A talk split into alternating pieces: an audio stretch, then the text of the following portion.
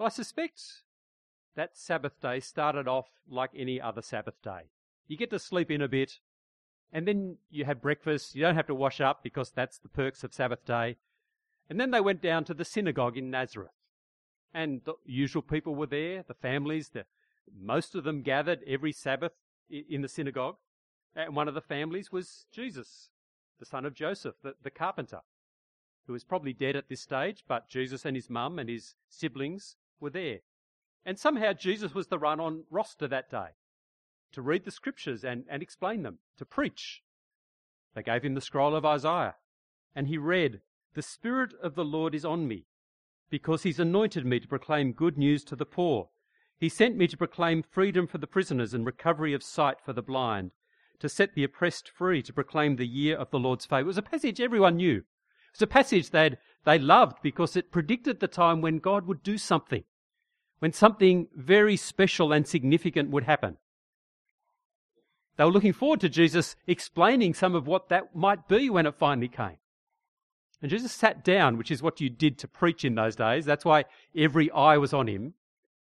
But his sermon was radical. It was very short for a start. But it's radical because he didn't explain what was going to come in the future. He said, Today, this scripture is fulfilled in your hearing. Today, it's happening. Uh, Isaiah 61 that he quotes is about a gospeler, someone who brings a message, proclaims a gospel. Instead of Jesus saying, I wonder who it's going to be, he said, It's me. And I'm here today in your synagogue. That raises all sorts of questions. I hope it does for you, like it does for me. Uh, one question clearly is what on earth is a gospel? He says he's a gospeler, literally, a proclaimer of good news is how the NIV translates it, but literally he says he's anointed me to gospel the poor, to evangelize the poor.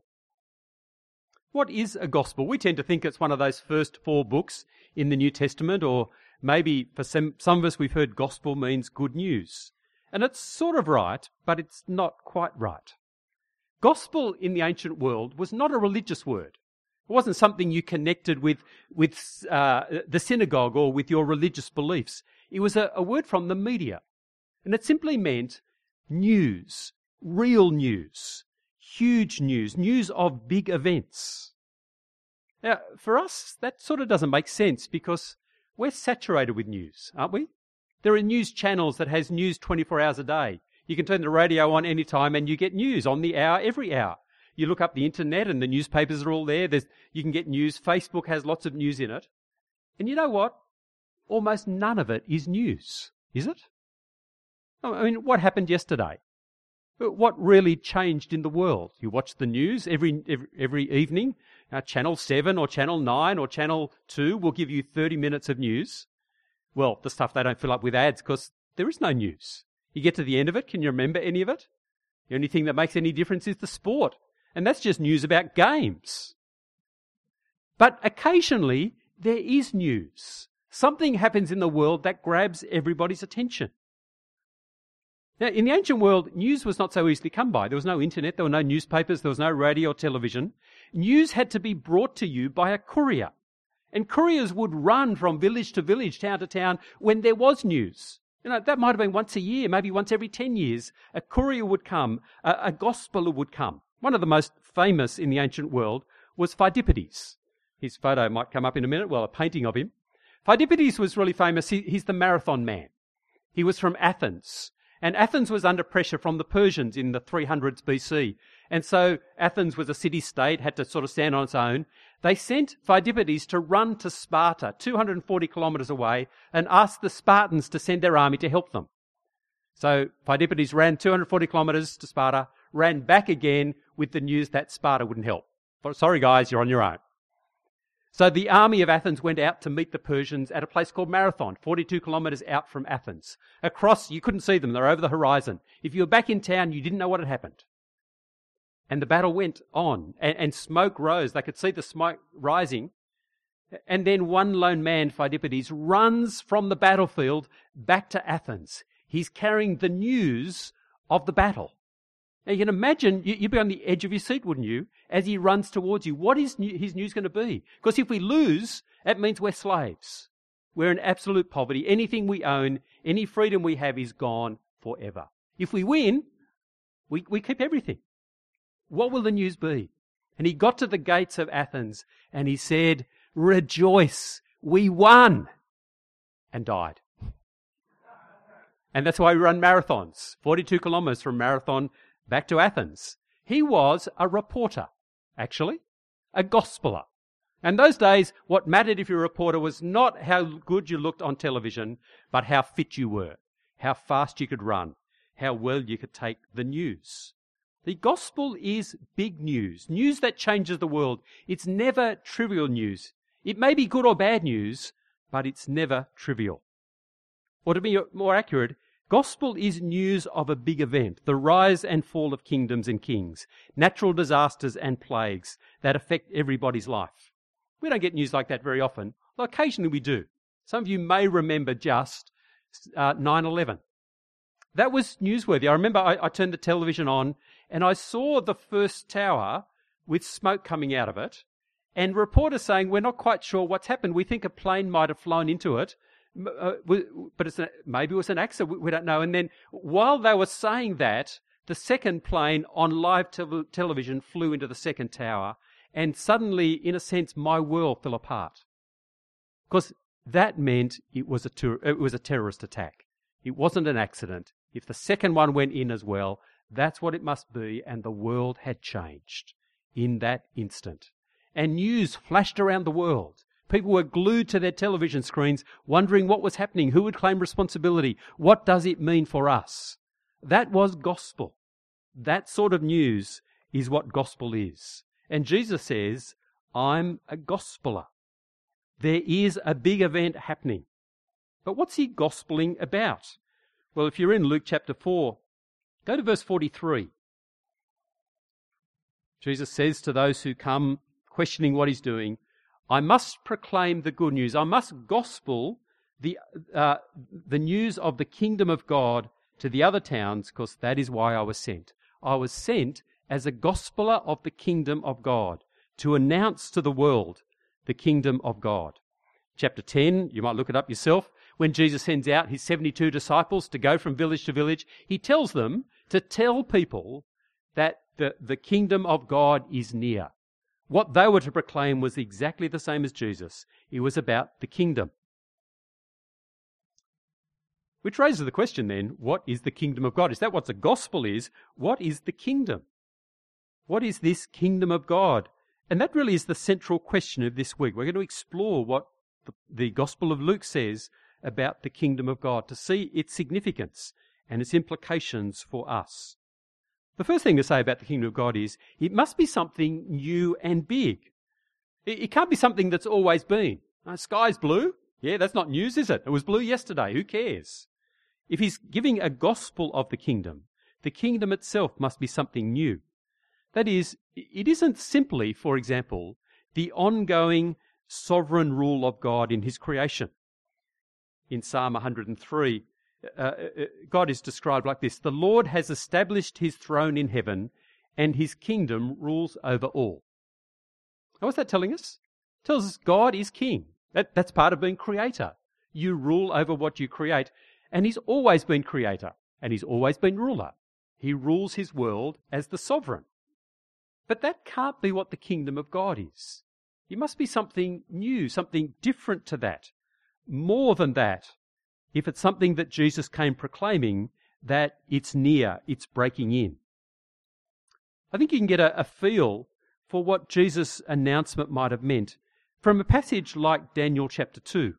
All of these come from the Old Testament, which you'll see why soon, I hope. In Daniel chapter 2, King Nebuchadnezzar, the, the king of the Babylonian Empire, has a dream that really, he thinks it's a nightmare. It troubles him. Uh, he doesn't understand it. Finally, Daniel is able, with God's help, to interpret the dream for him. But the dream is of this large statue, this huge, stable statue set up out in the middle of the desert, gold at the top, and silver, and bronze, and iron, uh, and mud. And he's told that it represents human kingdoms, four of them. But while he's watching, This statue that looks so supreme is destroyed by a stone. This rock just comes out of nowhere. It's a rock not made by hands, it comes from God. And it crushes the statue and replaces it, fills the earth. And the, the, the, the, interpretation is that that is the kingdom of God. One day, God will set up his own kingdom. That'll be like human kingdoms, because it, it, it's a kingdom like that, like an empire, but it's unlike them because it's God doing. It's not human doing. It's a different sort of kingdom. It's a permanent kingdom as well. Or in Isaiah chapter 52, the prophet Isaiah tells us uh, about a situation that will come in the future. He says, How beautiful on the mountains are the feet of those who bring gospel, who proclaim peace, who bring good tidings and proclaim salvation, who say to Zion, Your God reigns.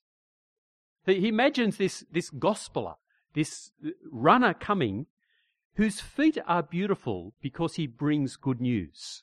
Now, let me tell you, a gospeler in those days did not have beautiful feet. Imagine it. They've run over uh, uh across country, rocks and stones and, and mud and, and all that sort of stuff. And in those days, the streets in the villages were the sewers as well. Imagine what their feet were like. No shoes, always bare feet. They were cut and bruised. They were dusty and dirty. They were smelly. But I tell you what, if they brought gospel, they brought this gospel, their, even their feet were beautiful. Now, uh, uh, I'll take a bet. For most of us, I reckon, your feet are the ugliest part of your anatomy. Is that right? Most people have ugly feet. Toes are too long, they're knobbly, their feet are never beautiful. But gospelers, their feet are beautiful because of their message. And the message this gospel will bring one day is your God reigns. Now, if we go on to the next few verses, we see what he means by that. Uh, later on, he says, Burst into songs of joy, you ruins of Jerusalem, for the Lord has comforted his people. He has redeemed Jerusalem. He's rescued and reset Jerusalem to what it should be. The Lord will lay bare his holy arm in the sight of all the nations, and all the ends of the earth will see the salvation of our God. It's a picture there of God rolling up his sleeves, getting in, mucking in, doing something. And what he does is he saves with power. There's Israel, captives oppressed. God will step in one day and rescue them. He'll bear his, his holy arm. He'll take up arms against their oppressors and set them free. And when that happens, the gospel will be uh, explained as Your God reigns. Your God has shown that He is the God. Your God has shown He's powerful. But it's not just showing it, He's done something. He's rescued. He's changed the whole situation of his people. So they're now liberated. Their oppressors are now crushed. Now you know that your God reigns. He has saved you. Now, these pictures give us a glimpse of what the Old Testament looks forward to that Jesus describes of the kingdom of God. But it's worth spending a little bit more time just seeing more of that see some of the broad contours of this hope that God gave to not just his people Israel, but to the whole world. This was a hope generated by God himself and the promises that he made. Uh, it's kick-started in Genesis chapter 12. The background to that, if you know the story, is Genesis 1 to 3. God creates the world and humanity. Everything's terrific till Adam and Eve, as the first humans, rebel against God. They say to God, just, just back off, God. We want to do our own thing. We want to decide for ourselves how to live. And in their rebellion, everything goes wrong. We have the flood, the Tower of Babel. The world and humans are under the curse of God. But in Genesis 12, God kickstarts something to put that right. The Lord said to Abram, Abram's just a, a nobody, a, a random person from Ur in the Chaldees in modern day Iraq. He says to Abram, Go from your country, your people, and your father's household to the land I'll show you, and I'll make you into a great nation. I'll bless you. I'll make your name great. You'll be a blessing. I'll bless those who bless you. Whoever curses you, I'll curse. And all peoples on earth will be blessed through you. Did you hear the word that keeps coming up in that? Bless, bless, bless, bless. God's determination to bless a world, to bless a humanity that has turned against him and brought curse upon themselves. This is God's counter move, God's response to human evil and the mess it created. And there's blessing for Abraham as he becomes known personally, but there's a long term plan here revealed of giving to Abraham the blessing of offspring. He'll become a great nation. Land, they'll have a land to dwell in that's flowing with milk and honey, and a relationship with God. He is their God, they'll be his people, he'll look after them. They'll enjoy the blessings of living under God's rule. But it doesn't finish with Abraham and his nation. It goes beyond that. All the peoples of the world will be blessed through you, which was on the next slide. It goes out to everybody in the end every family, every nation, every tongue. And notice this promise from God is unconditional. He doesn't say, Abraham, if, if you do it right, if you brush your hair the right way and uh, stick by me, it's going to happen. No, what God says is, I will do it. It must happen. And kickstarts a story that goes from Abraham to his one child. They have great trouble having ch- uh, children, uh, Abraham and Sarah. They have Isaac eventually. Isaac only has two sons, Jacob and Esau. Esau it turns out not to be the one God has chosen, only Jacob. Jacob, though, has 12 sons, and things start to take off from there. They end up as slaves in Egypt, multiply like rabbits. They become a bit of a nation. And then we have what you might call a preview of what God will finally do, a preview of the kingdom as God rescues Israel in the, in the Exodus. He intervenes in a dramatic way against Pharaoh and the Egyptians to rescue his people, incredibly, uh, dramatically, by crushing the oppressors, uh, crushing Egypt, forging them into a nation that belonged to him, bringing them to himself, giving them a land, a, a land that they conquer under Joshua, and they gradually become a nation like he promised. And he gives them kings the second one of which is David, a great king, finally ruling over a great nation. But even while David is king, God intensifies and extends these promises that he's made, this hope that he's creating. So he says in 2 Samuel, uh, these promises to King David. Uh, he says that I'll provide a place for my people Israel under you as their king. We'll plant them so can, they can have a home of their own. And David, I will give you rest from all your enemies. And those two things go together. David will have rest from all his enemies. That is, all the other nations and kings that try and conquer him and, and pressure him and take over, even from inside those who do it, God will give him rest from those enemies. He will be victorious over them. But when he's victorious, that means the people under his rule enjoy the blessing of his rule. They enjoy peace and prosperity, a place of stability uh, and security. See, ever, whoever rules over you makes a huge difference to your life, don't they? I'm very glad that we have elections every three or four years here. We can elect those to rule over us. Um, but democracy is built on the belief that you cannot trust anybody to rule over you. That, that, that's the whole reason for democracy, isn't it? We won't let anybody have much power at all and whatever power they do have, they can only have for three years maximum before we, we vote for them again because we'd like to vote them out if we don't like their haircut, whatever it might be. We don't want anyone to have enough power to actually change anything. Then we complain when they can't change anything. That's, that's part of the system, isn't it? Whoever you have leading you does make a huge difference to life. God promises to Israel that David, as king, would so rule so have victory over his enemies that they will live in security and prosperity. But God goes further with David in particular. He promises to David that your offspring will succeed you, someone from your own body. And for your offspring, your successor, I will be his father, and he will be my son. There'll be a relationship, no longer God and his people, but now father and son, family together. And finally, in the last bit, he says, Your throne will be established forever. Strange thing to say, isn't it? How can a throne be established forever? Who can see that far ahead? Is it just hyperbole, an exaggeration? But God is promising to secure a permanent blessing through his king for his people. If you know the story, Solomon, David's son, was like a son to God in many ways, and he built the temple for God in Jerusalem, but it all fell apart during his life and afterwards. So that 400 years later, Israel were, find themselves in exile, in slavery, away from Jerusalem, out of the land, no longer a nation, just exiles. But God says, I haven't abandoned my plans to bless you.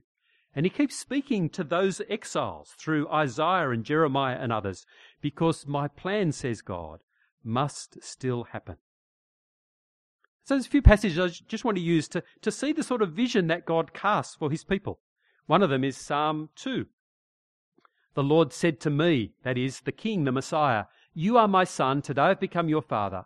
Ask me, and I'll make the nations your inheritance. You know, Australia and the US and Canada and, and Indonesia, the nations of the earth. The ends of the earth your possession, you'll break them with a rod of iron. You'll dash them to pieces like pottery. If nations reject his rule, if they revolt against it, the Messiah will smash them. You know, like you get a glass. You've ever done this? And just for fun, you, you, you throw it on the floor and it just smashes everywhere. That's what the Messiah will do to every nation, even Russia, even the US, if they don't submit to him, if they don't come under his rule, if they plot against God's Messiah. Of course, one day all the kingdoms of humans will become the kingdom of God's Son. You see, God has always been ruling his world. He's never abdicated. He's never gone on holidays and said, I just can't do it. It's too hard for me. He's always ruled. But in this world, many refuse his rule. Many rebel and ignore him. Many oppose him with impunity. And the results, frankly, are appalling. And God says, one day, through my Messiah, I will rule again. I will smash the opposition. I will bring something that is good. Now, can you still hear me? It's okay. I'll try and shout a bit louder. See how we go. Uh, second passage is Isaiah 61. We saw Jesus quote that in Luke chapter 4. Jesus reads it in the synagogue. And here he pictures God rolling up his sleeves uh, so that there is good news to preach. The oppressed now can lift their heads. Those in exile can say, Now our freedom comes. One day, says God, I will act so decisively that the news will travel the earth. But it's not just about exiles being freed. In Isaiah 25, it's pictured in a different sort of way. Picks up something else about our situation and the oppression that we're under. On this mountain, the Lord Almighty will prepare a feast of great food for all peoples, a banquet of aged wine. So it's sort of like one of those degustation menus. You, you heard those things? That sometimes restaurants put them on. You get about 10 courses with wines to go with every course. I presume it's made to, uh, uh, if there's so much food, you're supposed to feel sick at the end of it because you've eaten too much. Well, that's the sort of feast that God will put on for his people. Um, uh, the best of meats and the finest of wines on this mountain, he will destroy the shroud that enfolds all peoples. What do you think that is? What is the shroud that every person will wear one day? It's the shroud of death, isn't it? A sheet that covers all nations. He will swallow up death forever. The sovereign Lord will wipe away the tears from all faces. He'll remove his people's disgrace from all the earth. It's hard to imagine, isn't it? He will destroy death, swallow it up forever. A world without death is unimaginable. Unimaginably good, but hard to get your head around.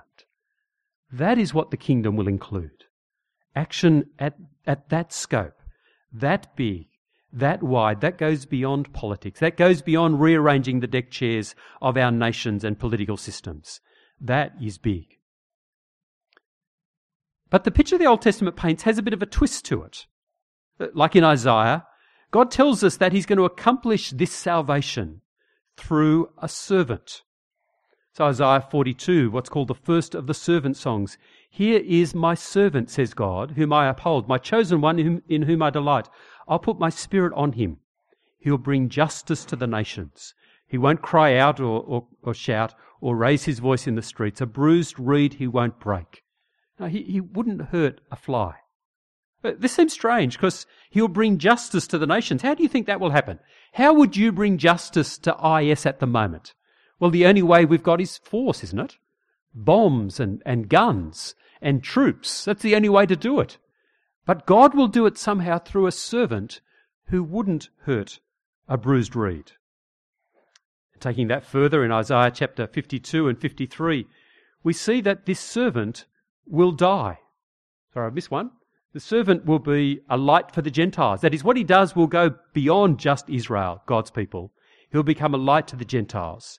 And he'll do it through dying, despised and rejected by mankind, pierced for our transgressions. Sorry, we need two slides on. Next slide. Yep.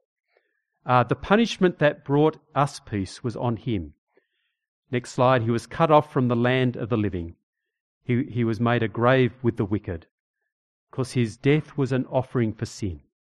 Yet he will see his offspring and prolong his days. After he suffered, he will see the light of life and be satisfied. This servant will give his life to take the punishment for our evil. But somehow after that, he will have life again after death to see the effects of his death. Now, that's just been a, a, a quick picture we've painted. But all these build up a hope for the people of Israel, for the people of God. They created an expectation of what God would do one day. And Jesus uses this phrase, the kingdom of God, to capture all those hopes and expectations created by God's promises and fueled by God's actions. The kingdom of God is Jesus' shorthand, as it was for other people in his time, a description of this climax when God's project will actually come to fruition. God had been building up the hopes for 2,000 years. And Jesus says, now the kingdom of God.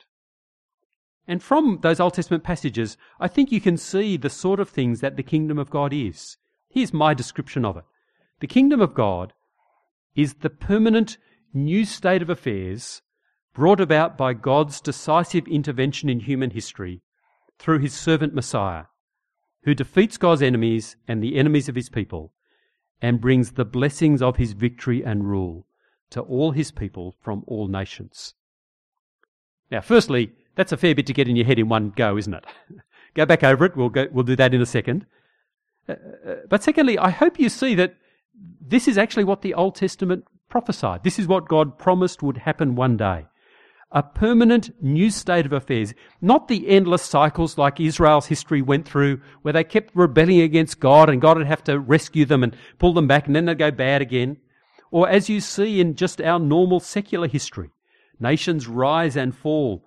Uh, they get stronger, they fall away. It, it, it's this constant cycle in Eastern, Eastern philosophy. That's all life is, an endless cycle of reincarnation.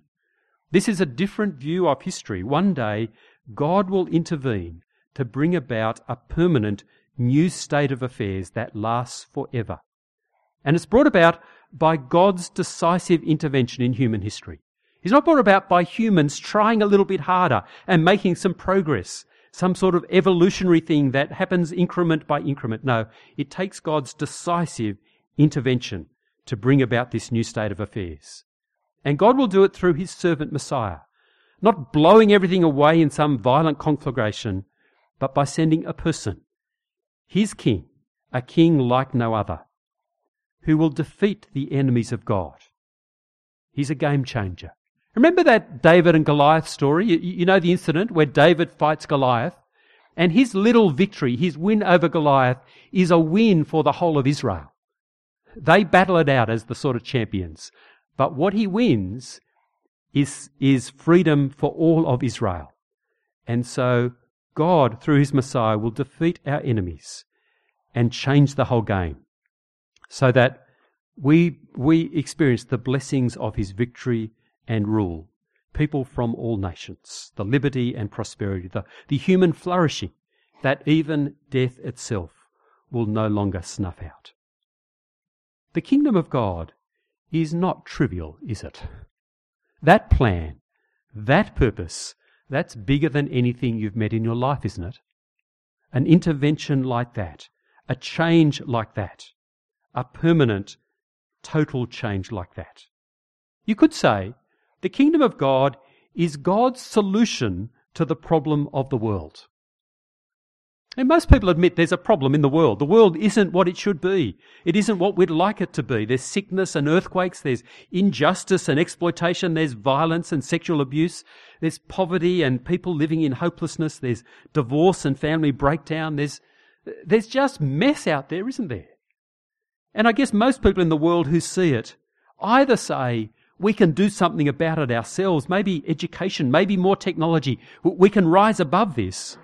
Or, as I think most Australians do, we say, we can't solve it. We'll just try and keep it out.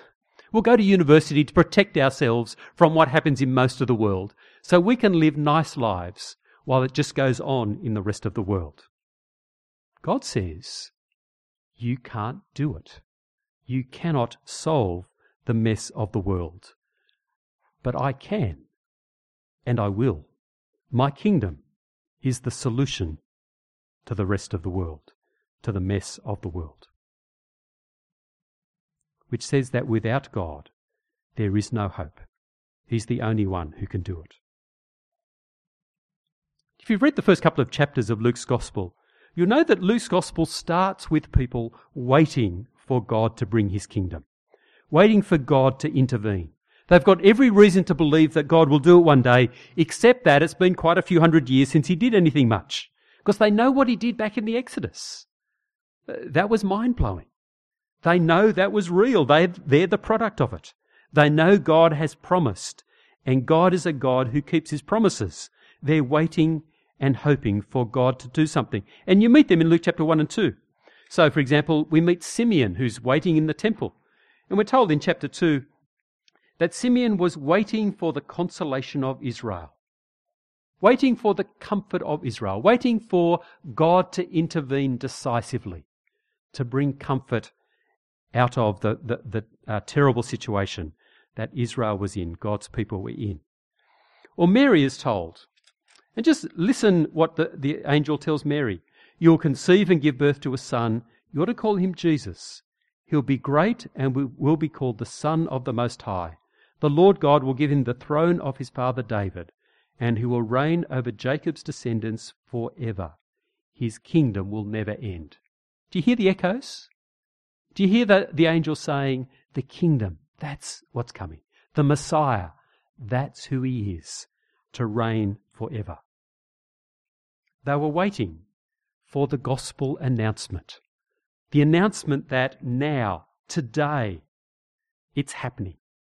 And that's what Jesus did that morning, that Sabbath morning in the synagogue in his hometown, uh, uh, where he, said, Today this scripture is fulfilled. The kingdom is now. It's on the doorstep. It's breaking in. It's not just being offered as if God is sort of poking his head around the, the, the corner and saying, Would you like to have a kingdom? I, I, could do it now if you like, but if you don't, well, I'll, I can have a holiday for a while. Now, Jesus is saying, It's happening. It is being achieved. The intervention is happening. The kingdom of God is what Jesus says makes sense of him. Now, Jesus was an extraordinary person. I think anybody who reads any of the documents about Jesus, both in the Bible and outside the Bible, admit that in his time, everyone who knew him acknowledged him to be an extraordinary person. But there's been lots of extraordinary people and extraordinary things happen in our world. Uh, for example, in 1490, I know you weren't there then, but uh, there was a huge asteroid, huge asteroid, that burnt through the atmosphere of the world and crashed into the earth near a, city called Xiliang in China. It killed over 10,000 people. Now, can you imagine if you lived in that region and you saw that happen? What would you make of it? You'd remember it for the rest of your life, wouldn't you? This huge flaming ball hurtling towards you out of the sky sending such a cloud into the sky, causing such a, an explosion that it kills 10,000 people. But you wouldn't know what to make of it, would you? Well, what does that mean? Does that mean the gods are angry with us? Are they sending us a message? I wonder what the message is. Get a new haircut? What, what could it mean? Now, we might say today, well, it's just the way things happen. It doesn't mean anything, but that's actually giving it a meaning, isn't it? It's an extraordinary event that just happens. It's got no meaning. Or uh, uh, I'll give you another story that comes uh, actually out of um, Athens again. um, in the 6th century BC, in the city of Athens, uh, it was devastated by a mysterious plague that nobody could do anything about. Uh, no one could work out what to do about it, how to stop it. People were dying left, right, and centre. Uh, uh, many of the people in the town, the town's leaders especially, assumed that one of the many gods that they, uh, they knew about had been offended. So they tried to work out which god might have been offended to cause such a plague, but they couldn't work out which one it was, so they didn't know how to appease it. Uh, part of the problem was they had hundreds of gods. So what do you do? You any meeny miny mo. She loves me today. She doesn't love me tomorrow. How, how do you do it? Anyway, they decided to call in an outside consultant from the island of Cyprus. whose name was Epimenides. Now Epimenides came, and he drew the conclusion that it was a god that Athens didn't know about. It was an unknown god that had caused this plague. And so he proposed a course of action, which, if it worked, uh, would, um, uh, would uh, remedy the situation and get rid of the plague. So he got them to collect a, uh, a flock of sheep. And he said, What you've got to do is starve the sheep for three days till they're really, really hungry. And then at the end of the three days, take them up onto Mars Hill, which is covered with beautiful green grass. The sort of grass that sheep just love, even when they're not hungry. And if any of the sheep don't eat, where, where they lie down, you'll know that's where you are to set up an altar to the God who's caused this plague. And so they took the flock of sheep up there on the third day, starved to death, uh, you know, green grass, and three of the sheep didn't eat. They wandered around a bit and just lay down and had a sleep. And so Epimenides said, uh, Go and build altars to an unknown God in those three places. They did that. They sacrificed the sheep that had lain down. It was fairly mangy, but they did anyway, and the plague stopped.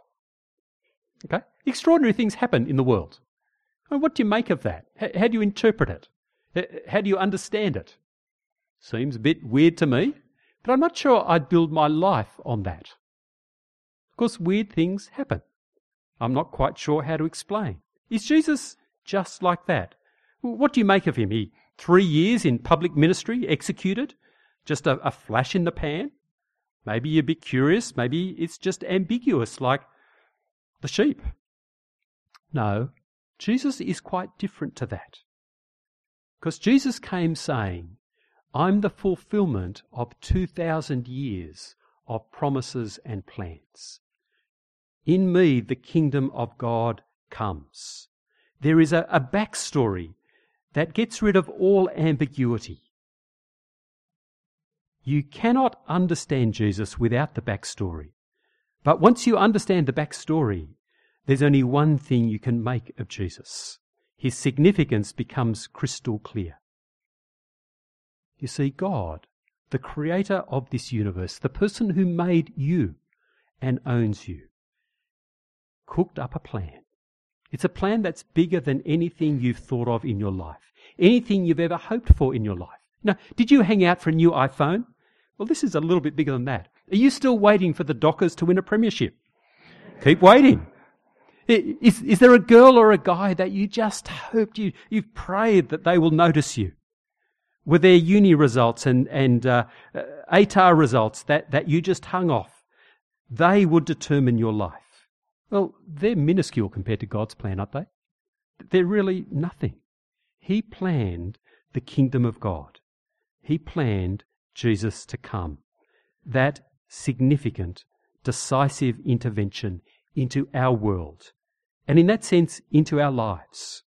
That Jesus and the kingdom go together like, I don't know, guitar and strings, like Castle and Beckett, like Tim and Rosemary. You can't separate Jesus and the kingdom. To understand Jesus, you need to understand the kingdom. To understand the kingdom, you've got to understand Jesus. And when you understand them, they're not ambiguous at all. They're crystal clear as to what they're about. This week is exploring the kingdom, the kingdom of Jesus, the kingdom Jesus proclaimed, his gospel.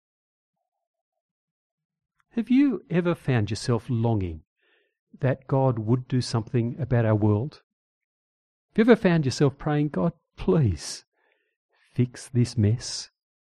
Whatever mess you've seen, whatever's struck your conscience, your heart. your compassion. I hope that's happened to you many times. The kingdom of God is the answer to your longing. God doing something. It's going to be exciting to explore it together. I'm really looking forward to our evenings as we do that, but also as you read Luke's gospel, read Uncover, more and more of this kingdom will become evident. Let's pray. Our Father, we thank you that you love us enough, this world you created, this mess that's gone off the rails, to have a plan that is so all encompassing and so good. Please help us to understand it, to embrace it, to be part of it, and to proclaim it. And we pray that this week will be significant for each of us in being part of your kingdom. For Jesus' sake. Amen.